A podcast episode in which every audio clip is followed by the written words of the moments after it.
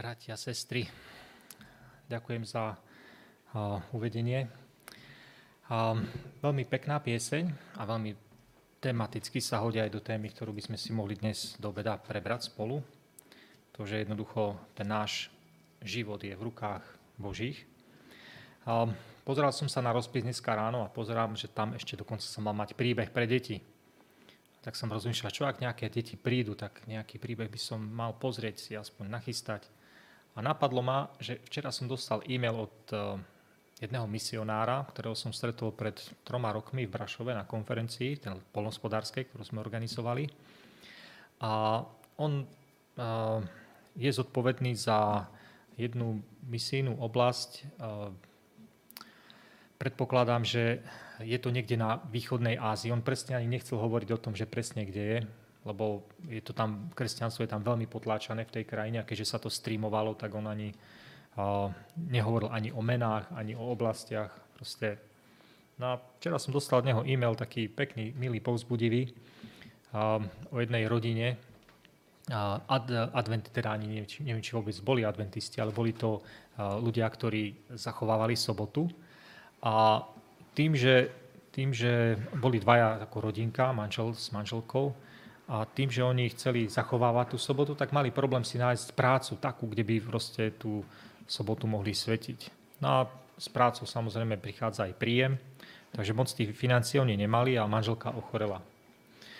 A keďže tam neexistujú ako u nás, že zdravotné poisťovne, tak jednoducho všetky peniaze, čo mali, tak v podstate dali len na vyšetrenie, aby vôbec zistili, že na tú diagnozu, že čo je vôbec je a keď na to prišli, tak už neboli ani žiadne iné financie na to, aby mohla byť liečená. Tak manželka bola doma, ťažko jej bolo, mala nejaké asi respiračné ochorenia, to boli nejaké. A tak sa stretli v piatok večer, išli ich navštíviť, že si začnú sobotu, tak ona tiež aj prišla, pridala sa k ním, spievali, modlili sa za ňu. No a tak ich napadlo, že skúsia, skúsia teda zohnať nejaké zdroje financií, aby jej pomohli práve v tej liečbe. Či už to boli oni samotní, alebo mali z tých nejakých misijných zbierok, ktoré oni urobili, ale proste jednoducho pomohli tej manželke. A tá sa dala do poriadku v nemocnici. A liečba bola úspešná. A vedeli, že teda v podstate oni im dali len takú pôžičku. Oni vedeli, že budú potrebovať prácu, tak skúsili im ponúknuť, že ak by chceli, tak mohli by im aspoň čiastočne pomôcť na farme, ktorú rozbiehali ako súčasť tej misijnej činnosti, ktorú mali. Tak oni sa ukázali obidvaja ako veľmi húževnatí a iniciatívni farmári a vedeli, vyznali sa v tom veľmi zdravé plodiny a vedeli, ako to robiť a chystať. Takže oni sa aj osvedčili, tak nakoniec sa zamestnali v tej, oni ich nakoniec zamestnali na plný úvezok v tej farme.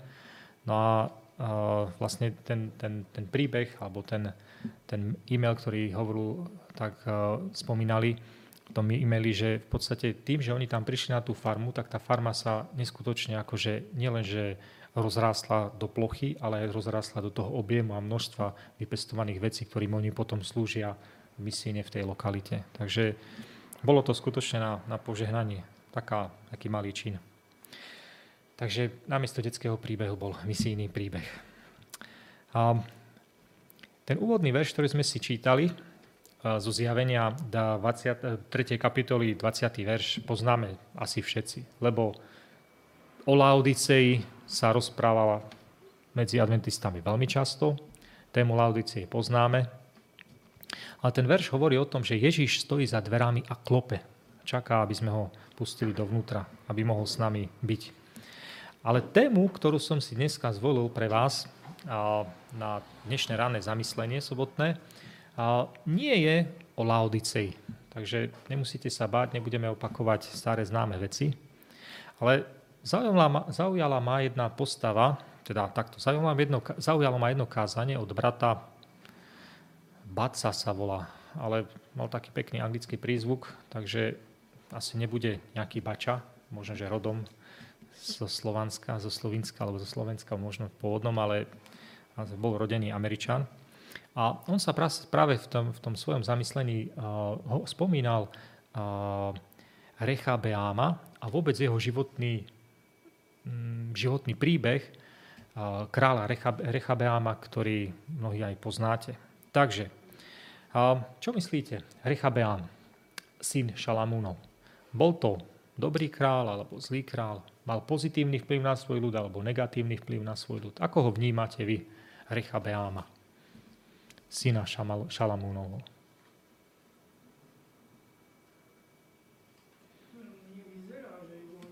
No, áno, my ho máme tak zafixovaného, že, že, že, že veľmi, veľmi on v tom svojom živote asi toho veľa dobrého neurobil.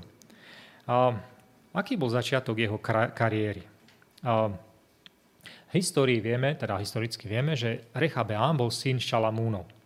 A v podstate on bol tretím, vlastne už štvrtým kráľom veľkej Izra, teda, izraelskej ríše ktorá obsahovala tých všetkých tých 12 e, kmeňov. Takže prvým bol Saul, potom bol Dávid, potom Šalamún, slávny Šalamún a za ním nasleduje práve jeho syn Rechabeám. A v druhej kronickej, v 10. kapitole, ak chcete, môžete si otvoriť, otvoriť túto časť, lebo tam 10, 11, 12 sa budeme teraz držiavať. Tam je vlastne popísané, tak zhruba ja to zhrnem, popísané témy, ktoré tu som rád predstavil. On totiž to hneď ako začal vládnuť, počas, teda hneď na začiatku svojho vládnutia, dostal ponuku alebo požiadavku z ľudu. A tá požiadavka bola nasledovná. Ja budem parafrázovať. Náš otec bol na tento národ veľmi tvrdý. A mohol by si teda s nami zaobchádzať jemnejšie? A keď si otvoríme druhú kronickú, čakajte, vlastne to je 9. kapitola, to je to značené. Druhá kronická, 9. kapitola, 4. verš.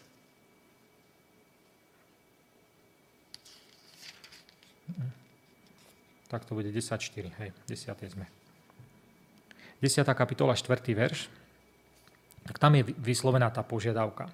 Tvoj otec nám priťažil jarmo, ty nám teda zmierni ťažkú službu tvoj, svojho otca a tvrdé jarmo, čo na nás uvalil a budeme ti slúžiť. Takže to bola hneď prvá požiadavka, s ktorou sa počas svojho vládnutia stretol. A, a samozrejme, každý král, ak sa chce dobre rozhodovať, tak musí sa najprv poradiť. Takže on tiež hľadal radu. A myslím si, že, že začal veľmi, zdravím, obidvoch samozrejme, a začal veľmi dobrým spôsobom, alebo veľmi dobrým, na dobrú stranu sa rozhodoval. Išiel za staršími, múdrymi ľuďmi a hľadal radu vlastne od nich, čo by poradili v tejto situácii. A oni mu poradili túto vec. Vyhovej ľudu a získaš si ho. Buď jednoducho milý a oni ti budú slúžiť na veky. Lenže Rechabeam, mladý, húževnatý, iniciatívny, nový král, jemu sa to trošku nepáčilo. Hej. Chcel asi možno, že vyzerať v očiach ľudu ako silným kráľom. A preto sa ešte išiel poradiť so svojimi mladšími kolegami, rovesníkmi. A tí mali samozrejme burliváci podobné zameranie, podobný, podobné predstavy. A tak mu poradili, ukážeš si král, ukážeš si, že máš obrovskú moc a dokáž to svojou silou. A, takže kámoši, ktorý, ktorých stretol, mu tak, takýmto spôsobom poradili. Takže ak tvoj otec bol zlý, ukážim, že ty ako syn budeš ešte tvrdším. No a výsledok my poznáme. Z tých 12 kmeňov, ktoré sa dali dokopy, ktoré už vlastne po tri generácie kráľov vlády, e, boli pokope, tak zrazu z tých 12 kmeňov zostali len dva kmene. Rozdelili sa na 10 a na dva kmene. Zajímavý, zajímavý deň to bol pre kráľa Rechabeáma.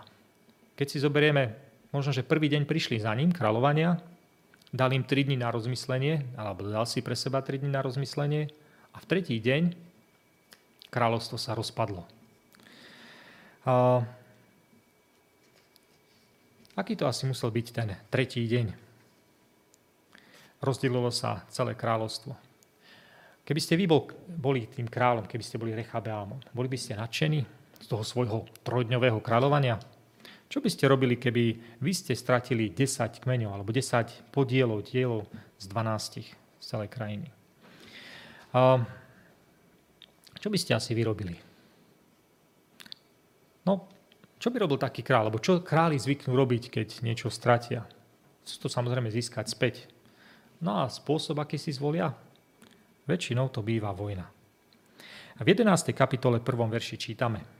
Keď prišiel Rechabeám do Jeruzalema, zhromaždil do boja proti Izraelu dom Júdov a Benjamínov, 180 tisíc vybraných vojakov, aby znova získali kráľovstvo pre Rechabeáma.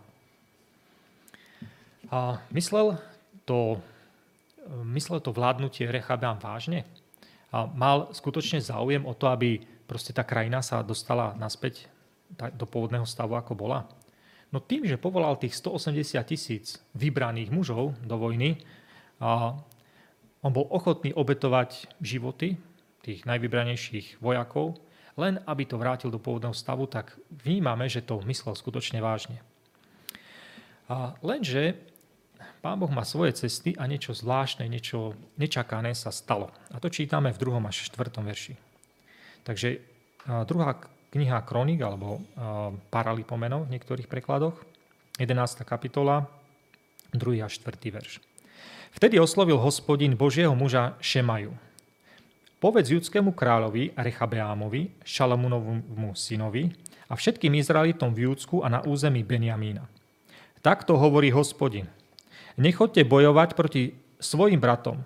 Nech sa každý vráti domov, lebo táto vec pochádza odo mňa nedočítam ten verš zámerne. Čo by sme po týchto slovách, hej, prorok príde, prorok príde za kráľom a za tými zhromaždenými a povie, toto, toto není Božia vôľa, proste choďte domov, nechoďte bojovať. Čo by ste očakávali od toho kráľa, ktorý myslí vážne, aby viedol túto krajinu? Pokazil niečo hneď behom prvých troch dní svojho vládnutia, snaží sa to napraviť, povolá obrovské vojsko, 180 tisíc ľudí, no to je pekná hrska zorganizoval to všetko, naplánoval, vydával rozkazy a zrazu príde prorok a povie, takto hospodin nie, takto nech, nechce to pán Boh tak, takýmto spôsobom. Ako by, čo by ste očakávali od Rechabeáma, ako, ako, by, ako by zareagoval? Hej? Z toho, čo ho poznáme, z toho, ako to pred tými pár dňami pokazil. Očakávali, ste, očakávali by ste, že sa podvolí Božej vôli, alebo naopak bude si presadzovať svoju vôľu. No a zaujímavé je, že v tom pre, presne v tom štvrtom verši je tam písané a tí poslúchli, vrátane Rechabeáma, hospodinové slova a vzdali sa výpravy proti Jerobe, Jerobeámovi, teda tomu eh, izraelskému kráľovi, hej, alebo kráľovi toho, tých desiatich ďalších kmeňov. Takže na jednej strane vidíme Rechabeáma, že dával na rady mladších, nepočúval radu starších, niečo pokazil, ale na druhej strane, keď hospodin prehovoril cez proroka, on sa podvoluje, počúva, robí pokánie alebo príjma to Božie rozhodnutie a stiahuje sa. A, takže Šemaja príde a povie, máte to všetko pekne zorganizované, ale mimochodom hospodin hovorí, takto nie, chodte domov. A ja by som očakával, že on pôjde nakoniec do tej vojny, ale on sa rozhoduje pre niečo výnimočné. Rechabeám a všetci tí ostatní ide do, idú domov. Rechabeám prežíva a, uistenie, že pán Boh k nemu prehovára, alebo pán Boh má nejaké svoje slovo a on ho počúvne. Možno, že prežil obrátenie, prežil zmenu postoja, zmenu charakteru. Alebo poučil sa jednoducho z toho svojho neúspechu a vedel, že niektoré veci jednoducho on v rukách nemá ako, ako vládár, ako človek, ako král. Naučil sa svoju lekciu. Alebo poučil sa na svojich chybách. Boli ste aj vy niekedy v takej jeho situácii, Rechabeamovej? Niečo sa vám proste jednoducho nevyšlo. Hľadali ste Božiu vôľu a Pán Boh vám niečo poradil? Není také prirodzené, jednoduché, tak jasné, keď ja nie som schopný, tak Pán Boh najlepšie vie. Poučili ste sa? A rozhodli ste sa stiahnuť zo svojich plánov a nasledovať tú Božiu volu? V 5. verši čítame, čo urobil Rechabeám. Nasledovne. Rechabeám sa usadil v Jeruzaleme a vybudoval v Judsku opevnené mestá. Takže na jednej strane Rechabeam do vojny nejde, počúvne Boží hlas, ale kráľovstvo zostalo rozdelené. Je 10 kmeňov a sú dva kmene. A on sa nachádza v takej nepríjemnej situácii. A múdry Rechabeam predsa len niečo zdedil po múdrom svojom otcovi, Šalamúnovi, začal riešiť nejaké preventívne opatrenia. Takže začal vlastne budovať opevnené mesta a bola to skutočne dobrá voľba, pretože v blízkej budúcnosti sa mu to zišlo. A podržalo to vlastne judské kráľovstvo. Skočme teda do verša 11 a 16 a poďme si ho prečítať. 11. kapitola, 11. a 16. verš. Posilnil tieto pevnosti a umiestnil nich veliteľov i zásoby potravín, olia a vína. Do každého mesta dal štíty a kopie a veľmi ich posilnil. Patrili mu Judsko a územie Benjamína. Zajímavá vec sa stala. Kňazi a leviti, ktorí pôsobili v celom Izraeli, pridali sa k nemu z každej oblasti. Leviti totiž opustili svoje pastviny a svoj majetok a odišli do Judska, najmä do Jeruzalema, pretože ich Jerobeám a jeho synovia vylúčili z kňazskej služby pred hospodina, pre hospodina. Ustanovili si vlastných kňazov pre výšiny a pre besov, to sú nejaké božstva, a aj pre telce, ktoré zhotovil. Za nimi prišli zo všetkých izraelských kmeňov do Jeruzalema tí, čo sa úprimne rozhodoli utekať k hospodinovi, Bohu Izraela a prinášať obety jemu, Bohu svojich predkov. Takže skúsme si vytvoriť taký ten obraz, čo sa vôbec tam stalo. Jeroboám, 10 kmeňov boli na severe toho kráľovstva a Rechabeám s dvoma kmeňmi, Júda a Benjamínom, boli na tom juhu toho, toho Izraela, tej veľkej slávnej Šalamúnovej ríše. Rechabeám buduje mesta, buduje aj opevnenia v tých mestách, posilní tie mesta posádkami, posilní ich aj veliteľmi, aby to tam zorganizoval nejako vojensky, aby pred potenciálnou hrozbou bol pripravený. A na druhej strane začnú do Judska prichádzať odmietnutí leviti zo severu. Takže to kráľovstvo, to judské kráľovstvo, nielenže sa buduje fyzicky, aby bolo posilnené ako, ako ríša, ale tá ríša je posilnená aj z opačnej strany alebo z, iného, z inej úrovne a, tej ríše. A to z, zo, zo smeru toho duchovného. Národ ako taký sa duchovne posilňuje, pretože všetci tí leviti, ktorí boli odmetnutí práve v tých desiatich kmeňoch, sa presťahovali, tí, ktorí chceli teda, sa presťahovali do toho Judska, hlavne do Jeruzalema a boli takou duchovnou odporou, pop oporou pre judský národ. Takže Ľudský národ nie, že len bol posilnený fyzicky, opevnený, ale aj duchovne e, bol posilnený. No a zvyčajne, keď premyšľame o Rechabeámovi, tak nevnímame toho kráľa ako takého pozitívneho kráľa. Ale toto, čo urobil, alebo to, čo, to, čo začal a potom tá situácia, ako sa vyvinula, posilnila samotnú krajinu. A mali by sme sa asi aj my poučiť z jeho lekcie. V 17. verši totiž, sa píš, totiž to sa píše, to som, aha, tu je to, 17. verš vám prečítam. Posilnili sa tak ľudské kráľovstvo a boli oporou Rechabeáma, Šalamúnovho syna, na 3 roky, lebo 3 roky kráčal po ceste Dávida a Šalamúna. A vidíme, že v tom živote Rechabeáma bolo skutočne svetlé obdobie. Hej. Posilnená ríša, duchovne rástli a podporovali, posilnili vlastne tie dva faktory to ľudské kráľovstvo. Takže oni vlastne boli, alebo to jeho kráľovstvo a on, boli 3 roky silní. A boli tí, ktorí hľadali hospodina, boli tí, ktorí kráčali po cestách hospodinových, boli tí, ktorí, keď hospodin zaklopal na, jeho srdce, na ich srdce, oni boli ochotní otvoriť svoje srdce a počúvať hlas hospodina a nechať sa ním viesť. Ako sme čítali v tom zjavení 3.20. A čo vy? Mali ste v živote podobnú skúsenosť? Chceli ste proste jednoducho robiť niečo svojím spôsobom, ale Pán Boh prehovoril? Bolo pre vás ťažké sa rozhodnúť podľa Božej vôle?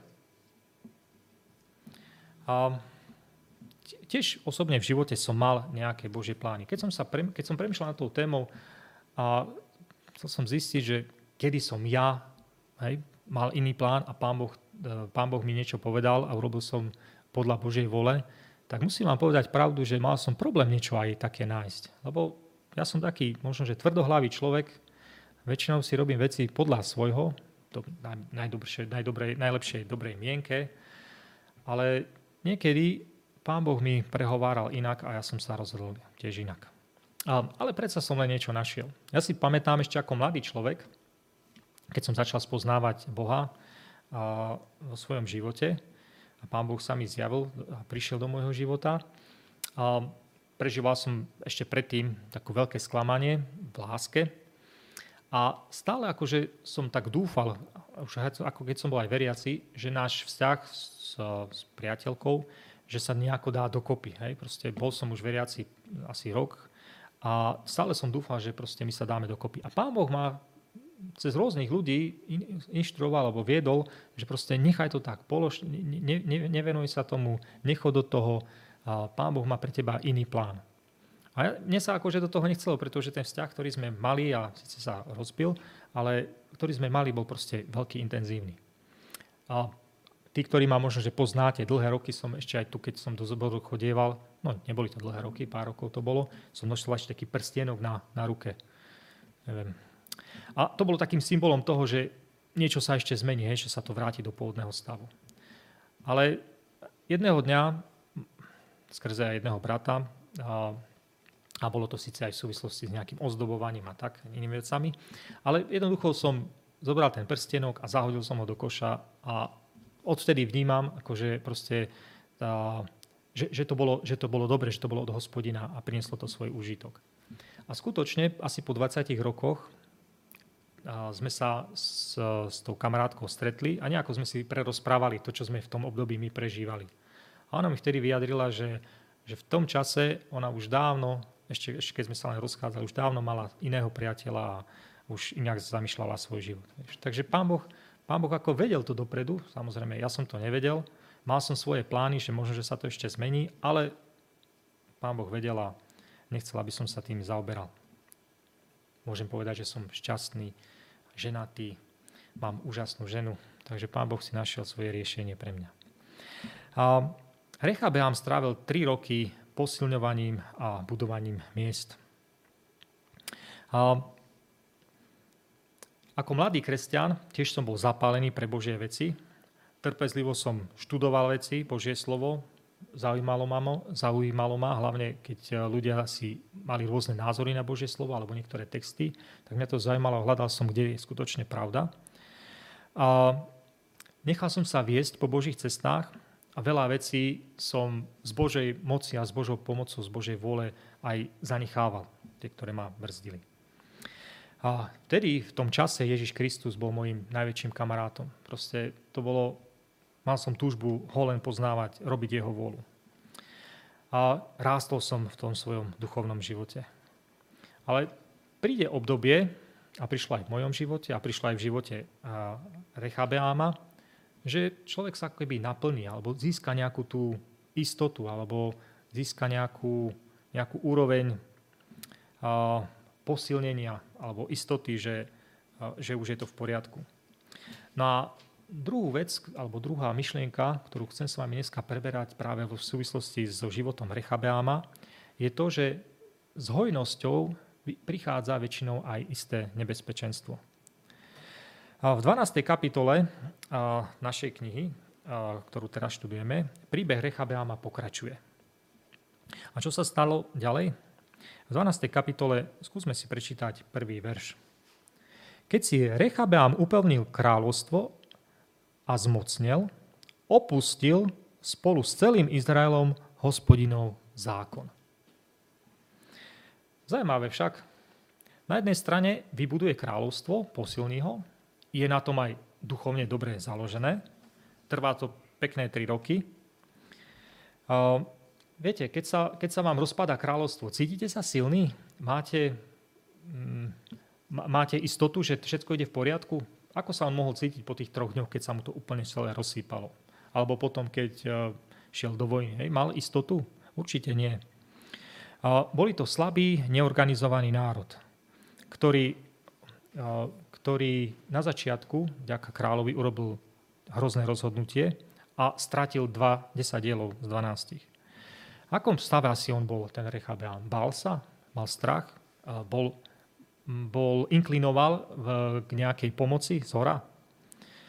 A vtedy je úplne jednoduché byť závislý od hospodina, od Boha. Vo chvíľach, keď máme potrebu, keď máme neistotu, keď máme strach z toho, čo ako to celé dopadne, tak vtedy máme túžbu, inklinujeme k hospodinovi. Lenže čo sa stane, ak tú e, nezávislosť alebo tú závislosť e, stratíme? Ak sa staneme silnými, ak, vyrast, ak vyrastieme, ak sme opevnení a posilnení a máme a máme prostriedky, máme zásoby, zrazu je hojnosť aj v, v národe. Potrebujeme aj v takejto chvíli hospodina. A nastáva smutná chvíľa, keď, eh, ktorá väčšinou vždy začína eh, rovnako. Zabúdame na drobné veci a začneme zanedbávať drobné veci a eh, tie ľahké, je ľahké v podstate zanedbávať jednoduché veci, ale to potom vedie, že začneme zanedbávať veci aj veľké, väčšie. A jedného dňa zistíte a kladete si otázku, kde to stojím, alebo kde to stojíme. A ako sa Rechabeám mohol dostať tak ďaleko od Boha? Rechabeám sa nezmenil zo dňa na deň. Veď v podstate kráčal, celé tri roky kráčal s hospodinom, či nie? A v 17. verši sme si čítali, 11. kapitola, 17. verš. Posilnil tak judské kráľovstvo a boli oporou Rechabeáma, Šalamúnovho syna na 3 roky, lebo 3 roky kráčali po ceste Dávida a Šalamúnova. Šalamúna. Celé 3 roky oni kráčali po ceste Dávida a Šalamúna. Ale potom v tom 12. kapitole a 1. verši čítame, že opustili spolu s celým Izraelom hospodinov zákon. Pozrieme sa na druhý verš, kedy sa v tom období sa toto stalo. Pretože sa sprenevili hospodinovi, vypravili sa v 5. roku vlády kráľa Rechabeama, Rechabeama do Jeruzalema, pardon, vypravil sa, proti, sa v 5. roku vlády kráľa Rechabeama do, proti Jeruzalemu egyptský kráľ Šišak s 1200 vozmi a 60 tisíc jazdcami.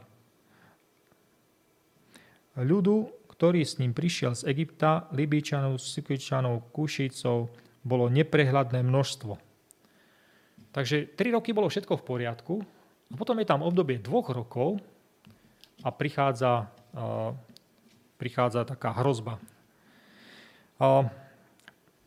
V 5. rok prichádza Šišak, egyptský král, takže je vidieť, že to, ten jeho duchovný pád trval zhruba 2 roky. A v 5. verši čítame. Uh, 5. verš, kde nám začína? tu. Vtedy prišiel prorok Šemaja k Rechabámovi a k judským hodnostárom, ktorí sa pred Šišakom stiahli do Jeruzalema. Povedal im, takto vraví hospodin, vy ste opustili mňa, preto i ja vás vydám do moci Šišaka.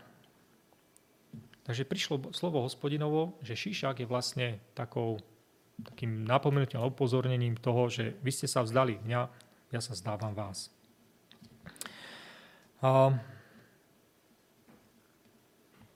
ako reagoval Rechabeam, ako reagoval uh, ten ľud, to čítame v tom 6. verši. Na to sa izraelskí hodnostári i králi pokori, a král pokorili a povedali, hospodín je spravodlivý.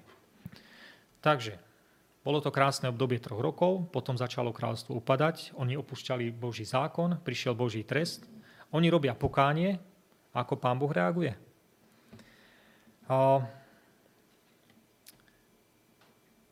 Keďže sa pokorili, nevyhubím ich, ale im umožním záchranu.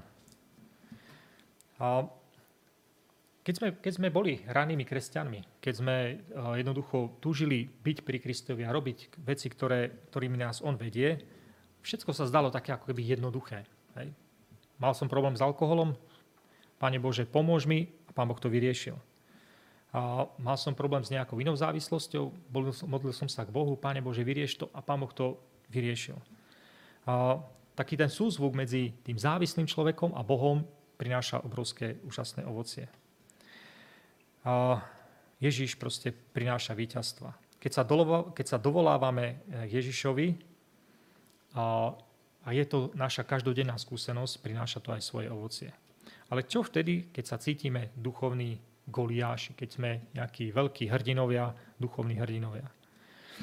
Sme kresťanmi už rokmi a nič nové v zbore sa už ani nevieme dozvedieť. Keď počúvame napríklad kázanie, tak už dopredu vieme, čo kázateľ myslí, alebo čo chce aký verš povedať. Vieme, vieme čo bude nasledovať. A spievame piesne, ktoré z pamäti vieme, ale niekedy už ani nepremýšľame nad slovami, ktoré spievame. A keď sa cítime tak niekde hore v tých výšinách, pozdvihnutý a silný počas nášho obdobia prosperity, ani sami si nepripustíme, že by sme mohli sa dostať naspäť dole tam, kde sme boli predtým. Myslíme si, že je nemožné vrátiť sa do pôvodného stavu.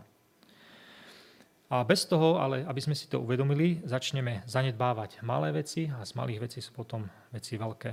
A to sa stalo Rechabeamovi.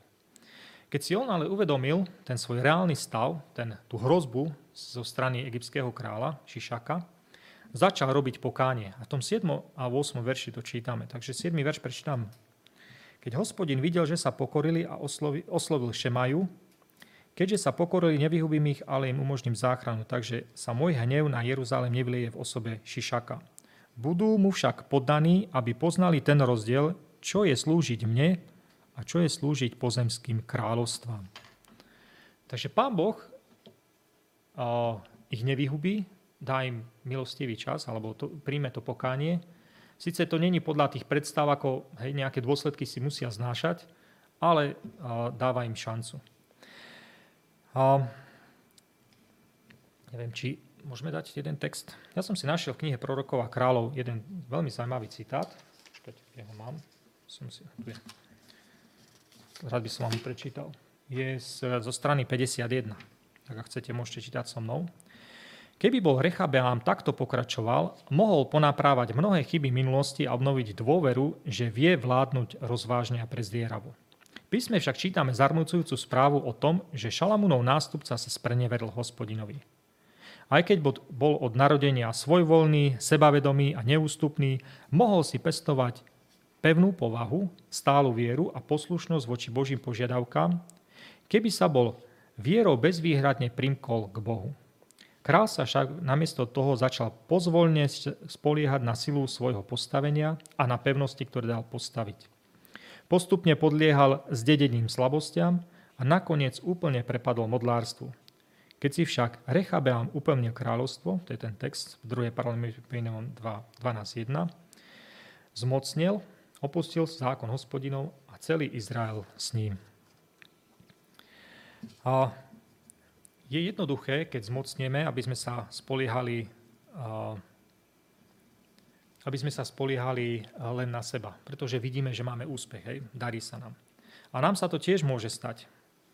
A napríklad v Božom slove, keď si toho veľa naštudujeme, vieme veľa tých biblických veršov, aj tie súvislosti, ale namiesto toho, aby sme boli pokorní, alebo viedlo nás to ku pokore, a viede nás to niekedy k namyslenosti, možno nadradenosti, pohrdaniu, svojim myšlienkam, svojim rozhodnutiam začneme dôverovať viac ako samotnému Božiemu slovu.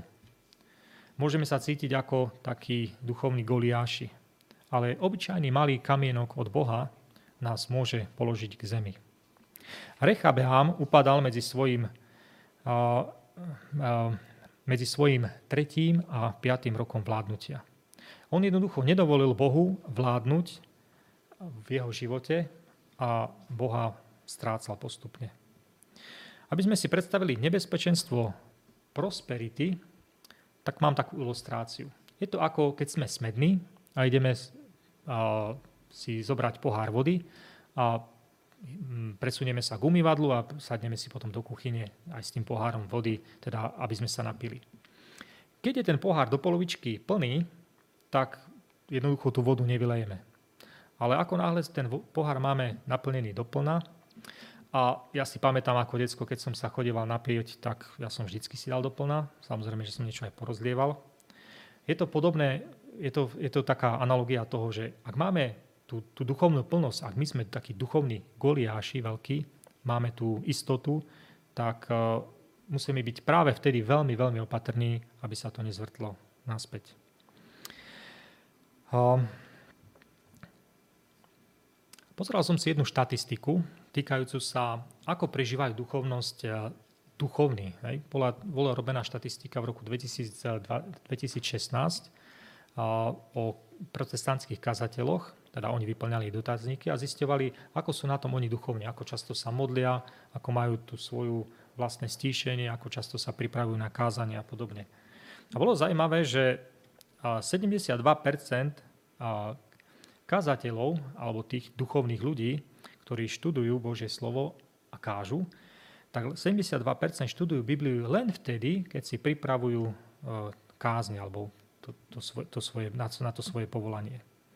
Len vtedy študujú Božie slovo.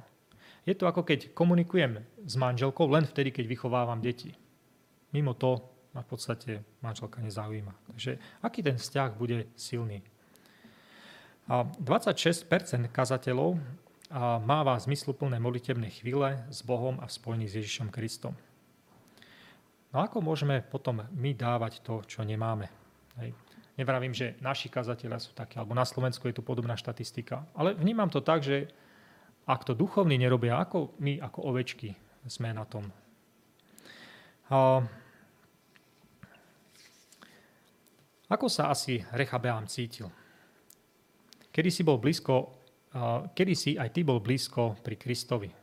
Ale teraz bez pravidelného kontaktu len prežívame zo dňa na deň.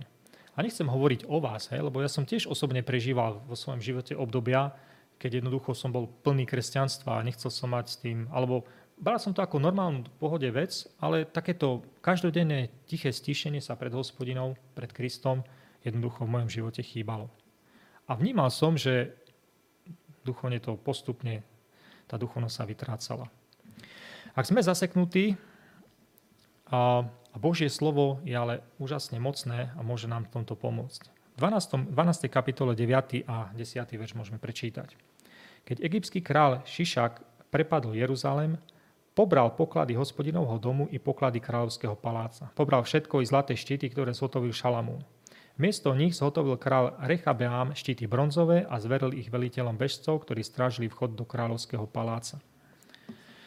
Ako často my ako kresťania strácame tú prvú lásku, tú vieru, živú, zdravú vieru, ten, ten zlatý štít a zaobstaráme si takú náhradu bronzovú a považujeme to všetko za, za OK, že je to v poriadku. Ale bronz nikdy nebude zlato. A to, takže toto bol taký druhý bod, takéto nebezpečenstvo prosperity, ktorý sa týka aj, alebo hojnosti, aj týka sa aj duchovného života. Poďme sa pozrieť na to, čo spôsobilo Rechabeomový pád. A prečo vôbec on padol? Keď bol úprimný, a, tak pán Boh ho podržal, ale keď odpadal, v 14. verši čítame. Páchal zlo, pretože sa dôsledne nezaujímal o hospodina. A pre mňa je Rechabeam takým smutným príbehom toho, a, a, a boli to vlastne aj z toho srdce, ako krásne vie tento príbeh niekedy ilustrovať náš kresťanský život. Na začiatku hľadáme Krista, a spoznávame, nie sme síce úžasne, nie sme dokonali, robíme chyby, padáme, ale Kristova láska nás stále pozdvíha a ťaha nás k sebe a dopredu.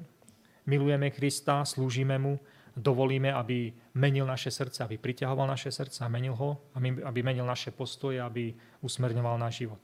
A keď sme silní, zmocnieme duchovne, stratíme z dohľadu Ježiša Krista a jeho závislosť na ňom. A myslíme si, že sme OK, ale v realite strácame spasiteľa. A keď si narazíme hlavu, snažíme sa to napraviť. Pokoríme sa, získavame novú silu, prichádzame naspäť ku Kristovi. A verím, že 95% z vás vie, o čom rozprávam. Prežívate teda takúto skúsenosť? Otázka znie, ako ten náš príbeh, ako ten môj, ako ten váš príbeh dopadne.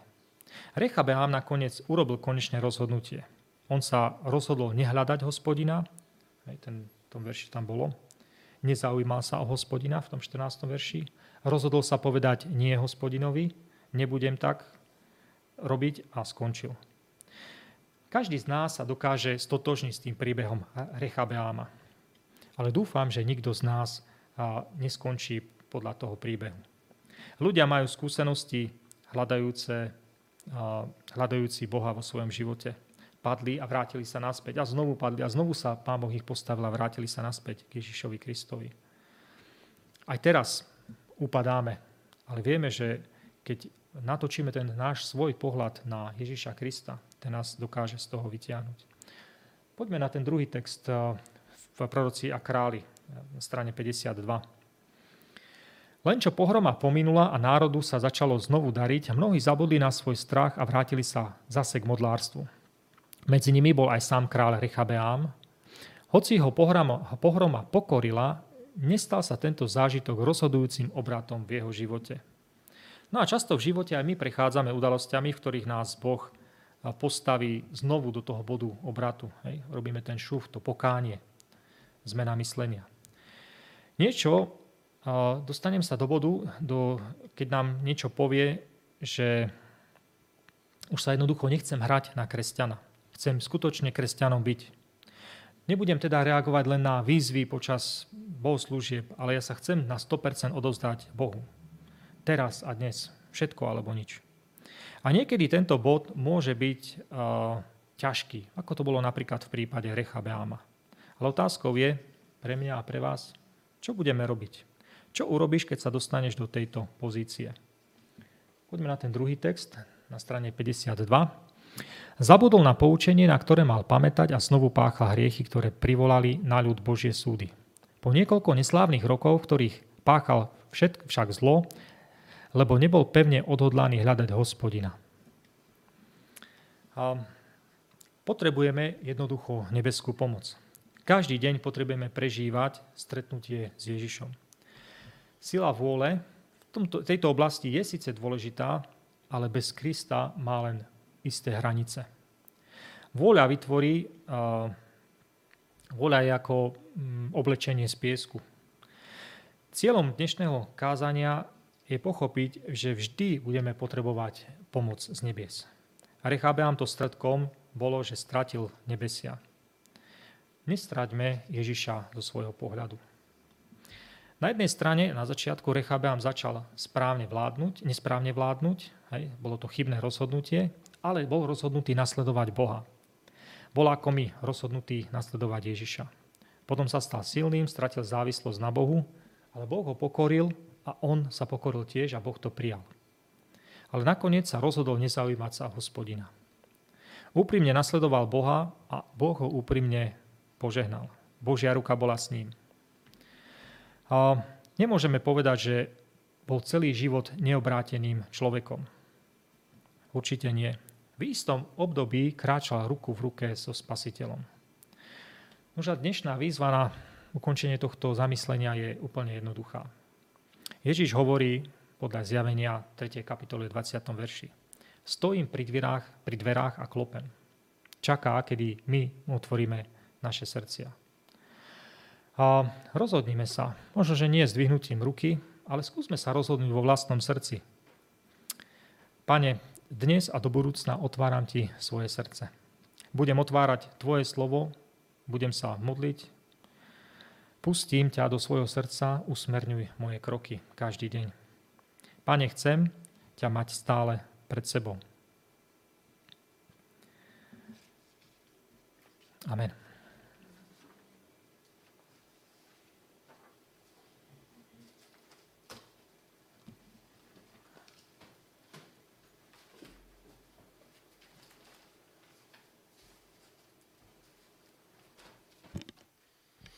Ďakujem bratovi Legaňovi za jeho kázanie, že na prípade izraelského kráľa Rechabeáma nám poukázal, ako máme byť vnímaví na hlas hospodina.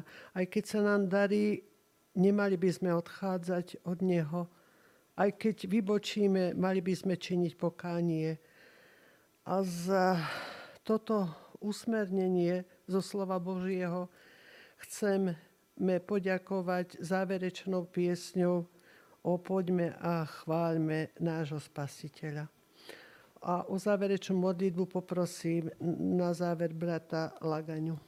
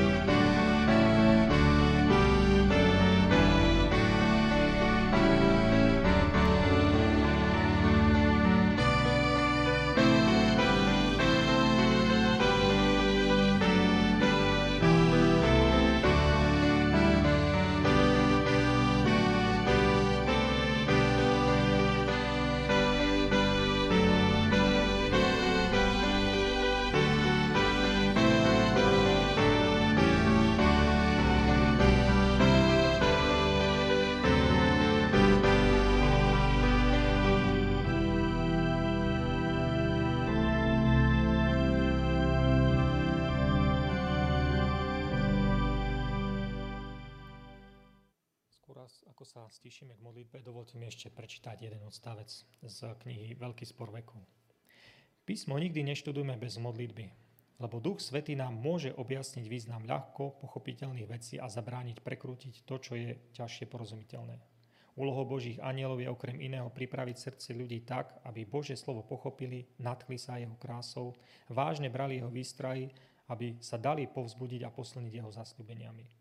Mali by sme sa modliť so žalmistom, Otvor mi oči, aby som videl divy Tvojho zákona.